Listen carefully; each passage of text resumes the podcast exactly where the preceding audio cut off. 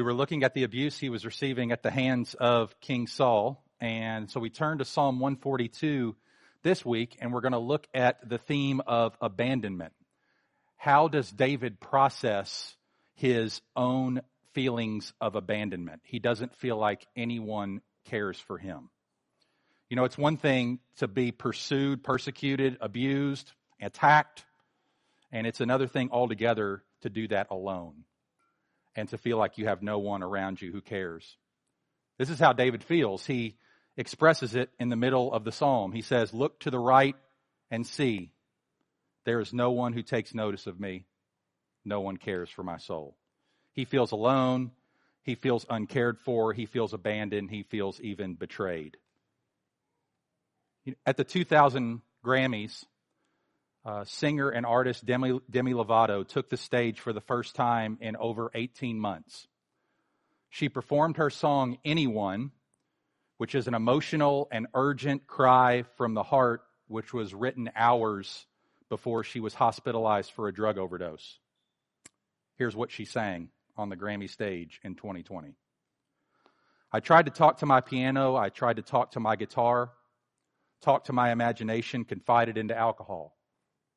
I tried and I tried and I tried some more, told secrets till my voice was sore, tired of empty conversation because no one hears me anymore. A hundred million stories, a hundred million songs. I feel stupid when I sing. Nobody's listening to me. Nobody's listening. I talk to shooting stars, but they always get it wrong. I feel stupid when I pray, so why am I praying anyway if nobody's listening? Anyone? Please send anyone. Lord, is there anyone?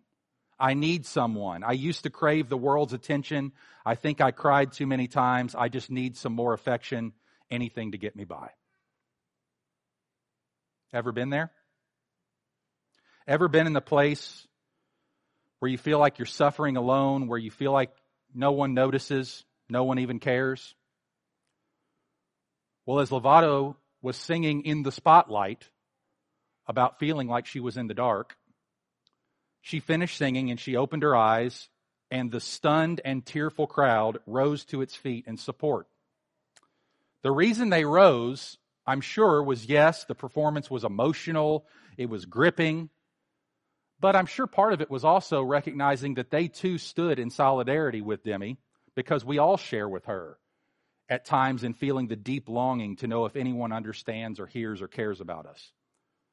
Most of us know at some level what it's like to feel alone, to feel weak, to feel invisible. Demi Lovato's not the only one. And we know that confiding in others and sometimes writing out our intimate thoughts can be quite healing. It helps us to put it into words and externalize it a little bit, get it out of the internal world, which can be so confusing, and, and put it in a more physical form when we give personal voice to our emotions and organize them in this way, it helps us make sense of the hurt. Demi Lovato was doing it in a song at the Grammys. David was doing it in a cave in Psalm 142. But if we're honest, we share some of Lovato's doubts about the results that she even expresses in the song. Ultimately, she felt and knew that this form of self expression itself would be empty and would bring her up short of the heartache, no matter how important it feels to her at the time or how others might sincerely desire to help her. The irony was that her words and the venue revealed that she did know somebody was listening. Not only was she singing before nearly 19 million viewers who were watching her, but she repeatedly asked the Lord to send someone to her. But sadly, in her song, she doesn't quite go far enough. We need more than anyone. We need someone with a capital S. So, what do you do when you're in that state, when you're feeling like no one cares, that no one's listening, no one notices you? Well, you could write a song like Demi, you could write a psalm like David, or you could just do what David tells you to do in the psalm which is where we're going to head this morning. How does he model for us how to approach this feeling that nobody cares? What do you do? What are you going to do the next time you wake up? Maybe it's this morning. Maybe you're here sitting right now, or maybe it's not your experience right now, but it will come when you feel alone, when you feel like no one cares, when you feel like no one's paying attention to you. Kids, what are you going to do when you feel that way as you grow up, which is a frequent experience in childhood and adolescence, isn't it? Nobody pays attention to me. Nobody cares. People are my friends one minute, then they're abandon me, then they choose another friend. I can't, nobody knows what's going on. What are you going to do with that? How are you going to process that? Because you're going to process it. You're going to stuff it, or you're going to try to get out of it, or busy yourself to get rid of it. That's not helpful. But David would tell you this morning here's how you handle that. So let's all enter into what David is experiencing here in hopes of learning some of the lessons he wants to teach us. There are three lessons he wants to teach us this morning about what to do when no one cares. First of all, you have to identify the painful predicament you're in. You need to name it. Name the painful predicament. Now, the background of Psalm 142 is 1 Samuel chapters 22 to 24. Saul is still in pursuit of David, and he's finally tracked him down. He knows his whereabouts.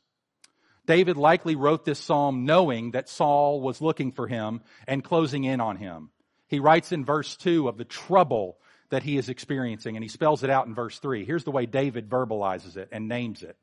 He says, In the path where I walk, they have hidden a trap for me. In verse 6 and 7, he speaks of being persecuted and feels like he has been put in prison. Now, in a similar description to what we saw last week, David again describes his emotional state, how all this trapping trouble is making him feel.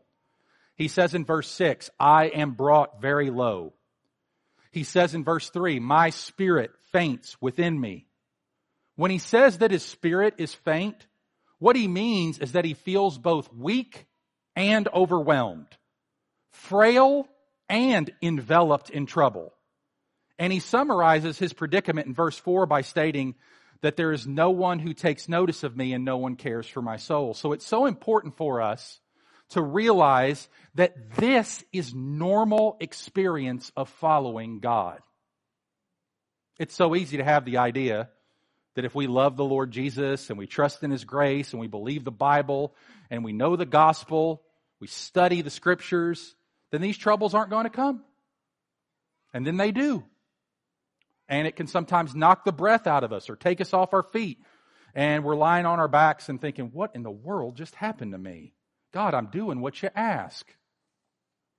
See, the very best people, the very finest of believers, may be easily and frequently brought into circumstances of overwhelming grief and need, and this can come upon us in the most unexpected ways.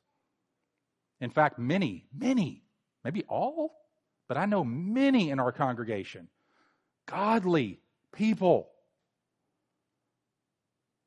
I, I, I mean, I talk to a lot of believers at different times outside of our church, and, and I hear similar stories, but the levels and the depth of suffering that this congregation has experienced is huge. Big things. Big, big things. Burying children at young ages, all kinds of young ages losing loved ones in radical ways, difficulties and, and prolonged physical suffering and illness. But think of David's situation. He's in a cave now, but not many weeks before, he was in the palace. He's gone from easy street to no street. he looks out that cave and all he probably sees is dirt. He's been called from herding sheep and ended up in a situation where he defeated Israel's greatest enemy, Goliath. He was the toast of the town. He was invited into the court. He became best friends with the heir apparent to the throne, Jonathan. How in the world could anyone have anticipated David going from that to this? But there he is. You might think of David's response. Might imagine him saying something like this You know, Lord, all I did was obey you. All I did was come out and fight Goliath. I didn't want to be king because of that. All I did was encourage your people against their enemies. All I did was try to go into the court of Saul and soothe his crazy spells. And here I am in a cave because he wants to kill me. What do I do? What did I do? What did I do? Why is this happening to me? You ever find yourself in an experience like that? Maybe you're in it now. Well, so was David. And the Lord heard and helped him, and he will hear and help you and come to all of you in your distress as well with like faith when you take yourself to the throne of grace. But maybe you're not here. Maybe you're here this morning and you don't feel this way at all. You do not share in David's lament at this time. There are many who care for your soul. And you're not presently feeling very low. So, what should you do when you read Psalms like this and it doesn't represent your present experience? John Piper offers these helpful words of counsel. He says, first of all, realize that somewhere in the world there are Christians who right now are in this situation. Pray with them and for them. Don't read your Psalms or read your Bible and think, well, that doesn't apply to me. Think of who it does apply to and pray for them. We, it should often come to our minds if this doesn't apply to me, it applies to somebody. And we should be praying that for them. Not just the Christians in the world, but Christians even in our own congregation.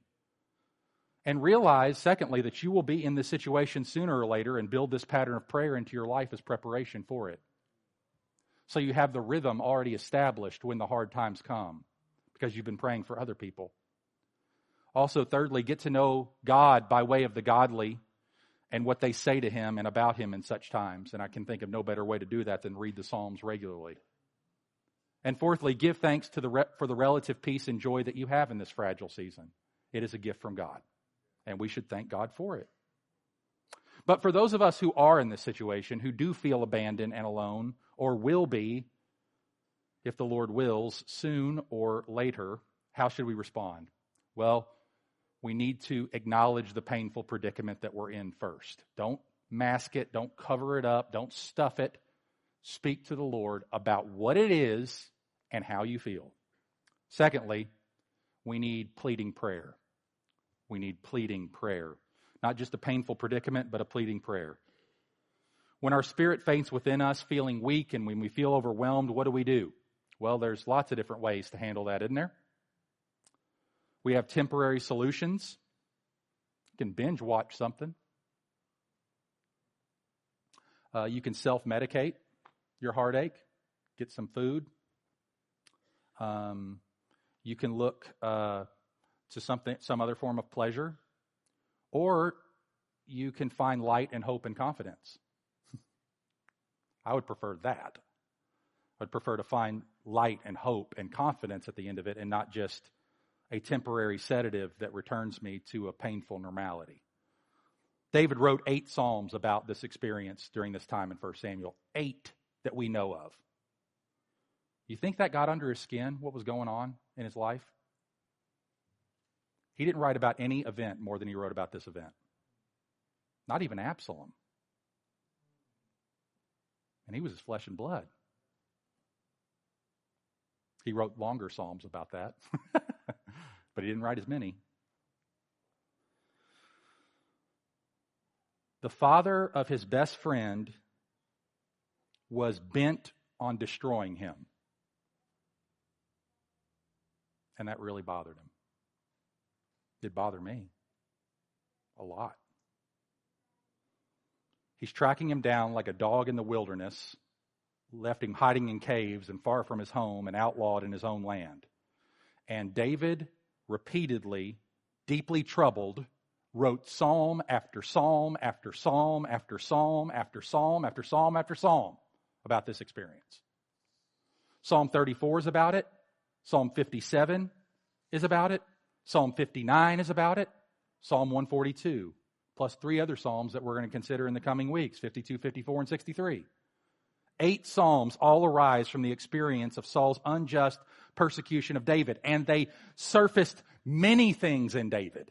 Not just one emotion, not just one response. But clearly, this got under his skin and was deep down in his soul. And the Lord told David, write a psalm about it. Write a psalm about it. Write a psalm about it. Write a psalm about it. Write a psalm about it. Write a psalm about it. Write another psalm. Write another one.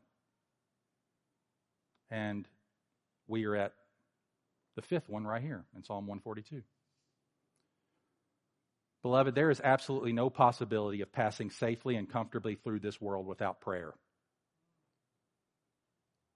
Prayer is writing our own psalms about things. David over and over finds himself in circumstances where he admits, as he does in this psalm, that there is no other hope but in the Lord. He's in the situation where he is because of the Lord, and he knows his only deliverance can come from the Lord. And the only way to live is prayerful dependence upon the Lord. But the flip side of that's also true. There can be no situation that we face, however distressing, however perilous, however disheartening, however disgraceful, however difficult, in which our faith will not derive comfort by going to God in prayer. See, David uses many verbs to describe his response to his feelings here in the psalm, but they're all directed to one place. In verse 1, David cries out to the Lord. Verse 5, I cry out to you, O Lord. He asks for God to attend to his cry in verse 6. David is not casually going to God and throwing up a few prayers. He's screaming out to God in desperation again and again. He pleads for mercy, verse 1, from the Lord. In verse 2, he pours out his complaint to God. The word for complaint here carries with it the idea of murmuring or even babbling. He can't even get the words out. It expresses his deep anguish that can barely be expressed. Again, in verse 2, he tells his trouble before the Lord. The word for trouble carries with it the idea of an adversary or a rival or an enemy, someone who's causing a situation of difficulty, of anxiety, of distress on us. And David prayed out loud. He cried out loud. He pled out loud. He complained out loud to the Lord. This is a cry for help, dear ones.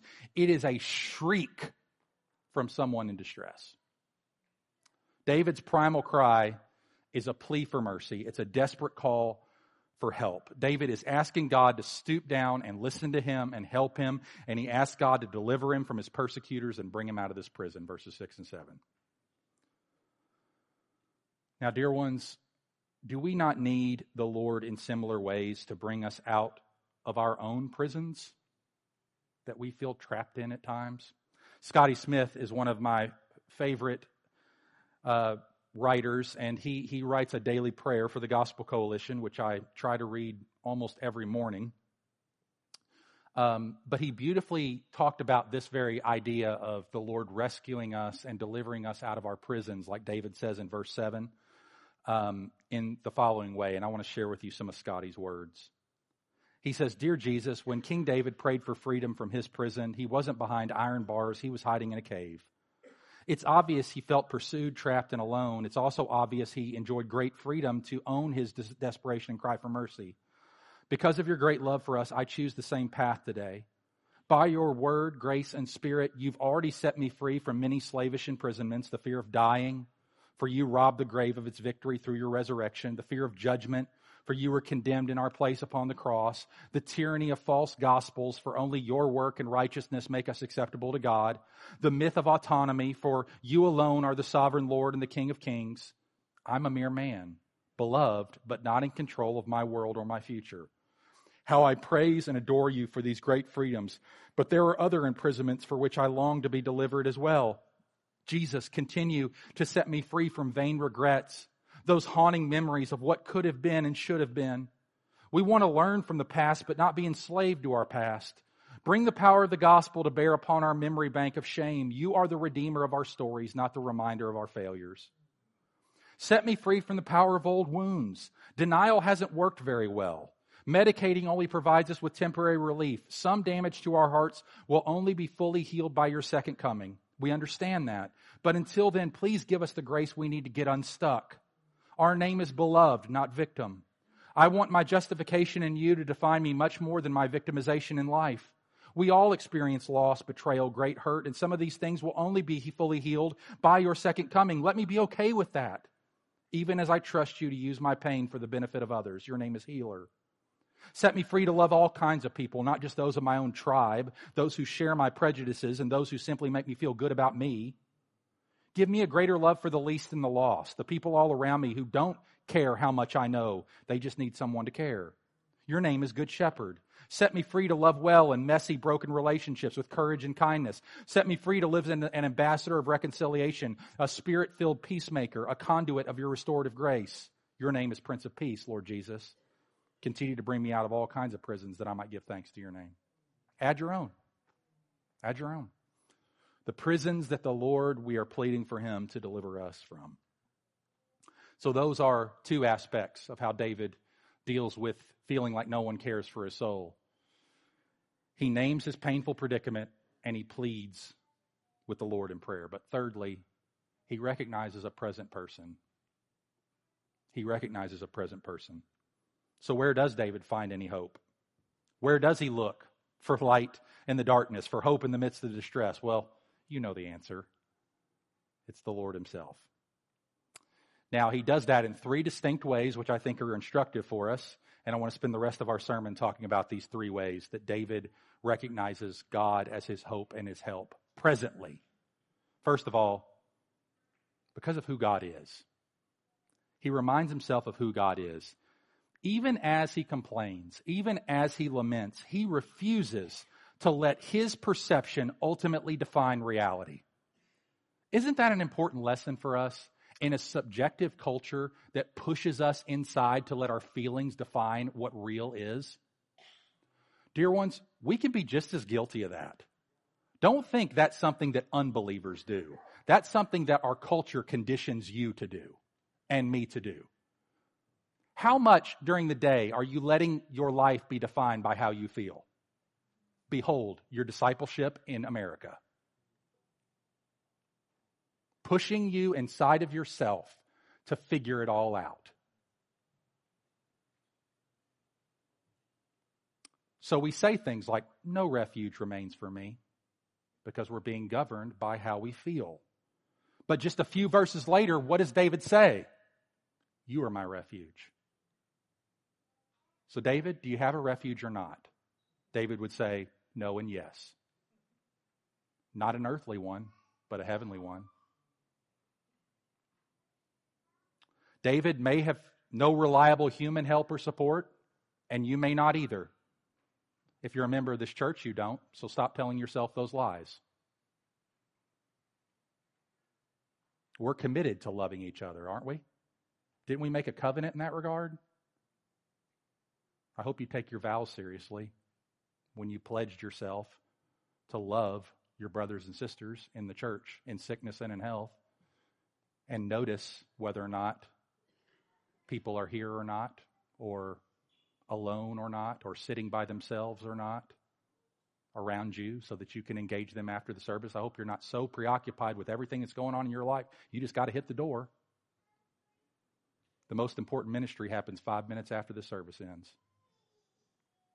or five minutes before it sometimes. If you got to run, no guilt. But if you cannot make it a habit, that's great. David may have no reliable human support, but his hope and his confidence are rooted in who God is for him. I love the great hymn, Dear Refuge of My Weary Soul. The hymn writer writes, Dear refuge of my weary soul, on thee when sorrows rise, on thee when waves of trouble roll, my fainting hope relies. To thee I tell each rising grief, for thou alone canst heal. Thy word can bring a sweet relief for every pain I feel. But oh, when gloomy doubts prevail, I fear to call thee mine. The springs of comfort seem to fail and all my hopes decline. Yet, gracious God, where shall I flee? Thou art my only trust, and still my soul would cleave to thee, though prostrate in the dust. Hast thou not bid me seek thy face, and shall I seek in vain? And can the ear of sovereign grace be deaf when I complain? No, still the ear of sovereign grace attends the mourner's prayer. Oh, may I ever find access to breathe my sorrows there. Thy mercy seat is open still. Here let my soul retreat. With humble hope attend thy will and wait beneath thy feet. That's what David does. That's what we must do.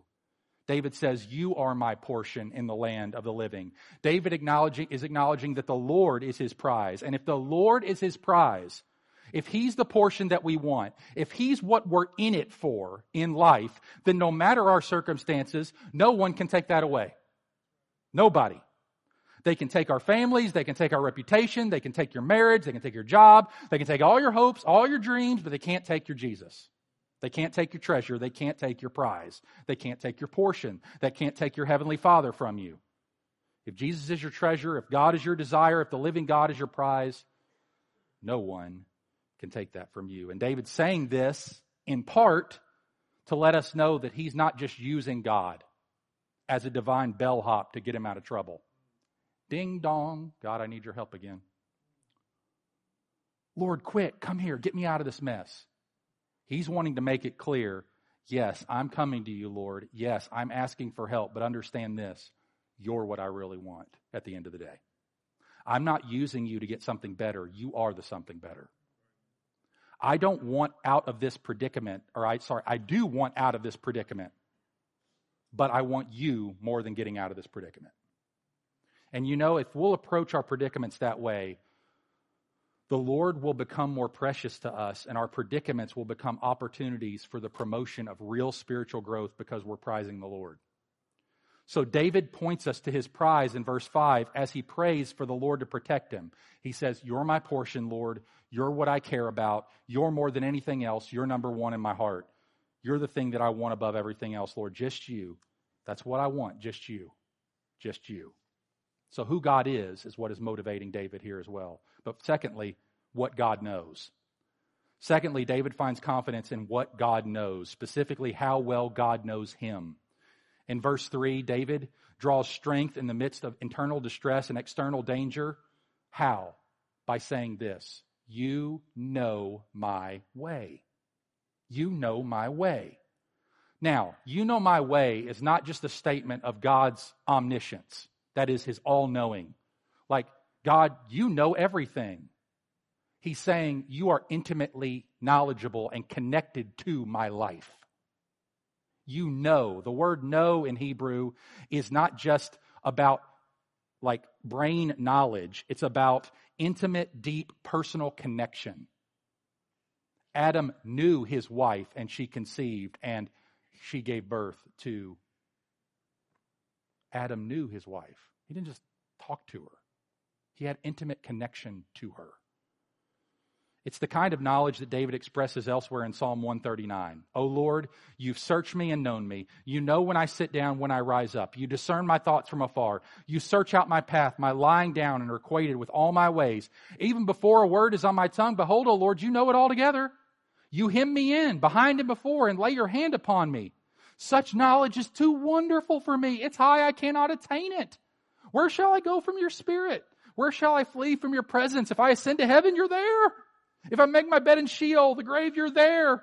If I take the wings of the morning and dwell in the uttermost parts of the sea, even there your hand shall lead me, and your right hand shall hold me. If I say, Surely the darkness shall cover me, and the light about me be night, even the darkness is not dark to you. The light is as bright as day, for the darkness is as light to you.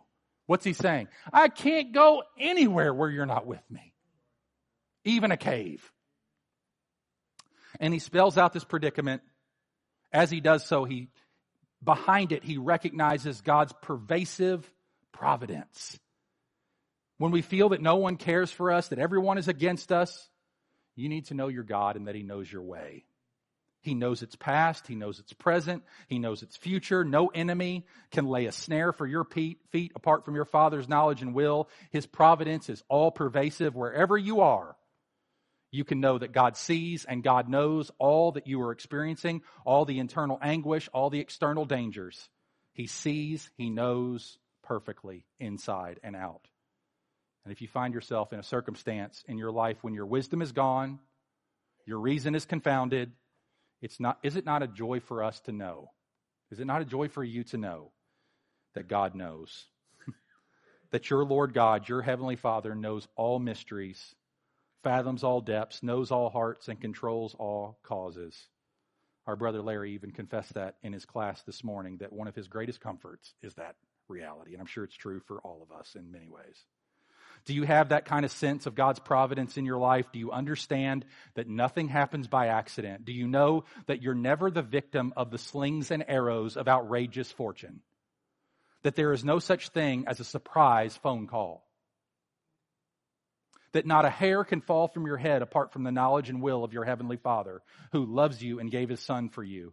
Does that kind of sense of his providence pervade you in your times of predicament? Let it do so. Thirdly and finally, not only who God is, not only what God knows, but what God says. What God says. David finds confidence not just in who God is, not just in what God knows, but in what God says in His Word. He sees what God has promised, and he says in verse 7 The righteous will surround me, for you will deal bountifully with me. David knows the promises of God, and he trusts that he's going to one day be out of this cave where no one's around him, where no one cares for him. And he's going to be delivered from his enemies, and he's going to be surrounded by God's people, and he's going to be praising God for his goodness to him. This is not just wistful thinking for David. He knows it because God had promised it through the prophet Samuel, and he looks forward to seeing it come to fruition that he will reign as king over Israel. Now, God did bring an end to David's time in the cave, and he did so in a remarkably wonderful way. And David was vindicated from slander, and he was relieved from the pressure of Saul's persecution. We read about it in 1 Samuel 24. David had fled again from Saul to the caves of En Gedi, and Saul takes 3,000 men and he goes in pursuit of David again. And David was hiding in a cave, and Saul comes in by himself because he needed to use the bathroom. No joke. I love the Bible. I love that it mentions these sorts of things. Saul goes into the cave where David is hiding. He doesn't know David's hiding in there, but he's got to use the bathroom. So he goes near the front of the cave. David's way in the back, but he hears and knows that Saul's, uh, Saul is there. He doesn't see David in the dark back of the cave, and David is able, though, to see Saul in the light front of the cave. And David actually is able to cut off the corner of Saul's robe. And the men with David wanted him to kill Saul, but David refused to kill Saul. Instead, when Saul left the cave and rejoined his men, David emerges from the cave and he shows Saul the corner of his robe that he'd cut off. And when Saul is confronted by David's clear evidence in front of his men, Saul confesses the following. He says in 1 Samuel 24, You're more righteous than I. For you have repaid me good, whereas I've repaid you evil. For if a man finds his enemy, will he let him go away safe? So may the Lord reward you with good for what you have done to me this day. And now behold, I know that you shall surely be king, and that the kingdom of Israel shall be established in your hand. Saul then left the cave, went home, leaving David vindicated and in peace. For a minute. There was another one, though, who was vindicated in a cave, only to be delivered and surrounded by the righteous. Do you know his name? Jesus. The son of David went into a cave after being crucified, buried, and left in the tomb. David was alive in the cave, Christ was dead in one. David was delivered from his enemies, Christ was killed by them. He had a pretty dark day, didn't he? He didn't get to experience the deliverance that David experienced. And he was God's own son. Why does God let that happen to his son? If he didn't let it happen to David, does he love David more than he loves Jesus? It would appear so. You'd almost think that, wouldn't you? That was a dark day for his disciples, too. They weren't around him after all, but they were still fearful. All their hopes, all their dreams were crushed when Christ was crucified. All their future plans lay buried in that tomb with Jesus. The view from the cave looked pretty bleak that day. But three days later, Jesus rose triumphant from the grave and fulfilled God's plan for David and for all the ages. Isaiah 53, 10 and 11. Yet it was the will of the Lord to crush him. He has put him to grief. When his soul makes an offering for guilt, he shall see his offspring. He shall prolong his days. Praise the Lord that Isaiah foresaw the future resurrection of Christ. He says, yes, it was the will of the Lord to crush him because of our transgressions, because of our iniquities. The chastisement that brought us peace was upon him, and by his stripes we are healed. But that is not the end of the story. His soul made an offering for guilt, yes, but he shall see his offspring. He shall prolong his days, and the will of God shall prosper in his hand. Out of the anguish of his soul he shall see and be satisfied, and by his knowledge shall the righteous one, my servant, make many to be accounted righteous, and he shall bear their iniquities. I don't know about you, but I am immensely grateful that the Lord stayed in that cave for me. He stayed in that cave for you if you believe in him. He stayed in that cave bearing your sin, bearing your death, so that you never would have to, as we even confessed in the Heidelberg reading this morning. And because he's borne our griefs, because he's carried our sorrows, being made an offering for our guilt under the crushing hand of the Lord, having been raised from the cave, the will of the Lord prospers in the hand of our King Jesus. And what is his will that is prospering? What is his will that will be fulfilled? Well, John 6:40 tells us, "For this is the will of my Father, that everyone who looks on the Son and believes in him should have eternal life, and I will raise him up on the last day." If you believe in him, you're coming out of your cave. You will be buried, you will be placed in a casket, you'll be put in a vault, and you will not stay there. Your soul will be immediately in the presence of Jesus the moment you breathe your last. And on resurrection morning, when Christ returns to split the skies in glory and power, your body will be raised imperishable. Rejoined to your soul, never to die again. If you've looked on the Son, you believed in Him, you have eternal life now. And God will raise you up on the last day out of the cave, out of the tomb. You will know on that day, as you've never known before, just how bountifully the Lord has dealt with you you will be able to say, even if your life is hard for the rest of your life, you will get there on that day and you'll say, My, how good I had it. Even suffering believers around the world who are snuffed out, three to five martyrs a day, perhaps, 5,000 already this year, I believe, already gone. Was their life in vain? No. The Lord has dealt bountifully with them and he will deal bountifully with them still. Though some days, perhaps months, maybe even years, maybe decades, you'll feel like there's no refuge, that no one took notice of you, and that no one cared for you. But you will say, along with 1 Peter 5, cast all your anxieties on the Lord because he cares for you. Don't listen to yourself. Talk to yourself. Let's pray. Father, thank you for your word. Thank you for uh, the reality that the Psalms paint for us about the painful predicaments that we can experience in this life. Thank you also for the model of prayer that the Psalms give us, the honesty, the vulnerability, the transparency that they give us, the words that they give us when we don't feel like we have words ourselves. We can take the very words that you've inspired back to you, and we can plead your word and your promises in our own pain. We pray that you would help us as a church to care for each other well so that none of us can say for very long, no one cares for me, because it's not true. We do have people who care for us.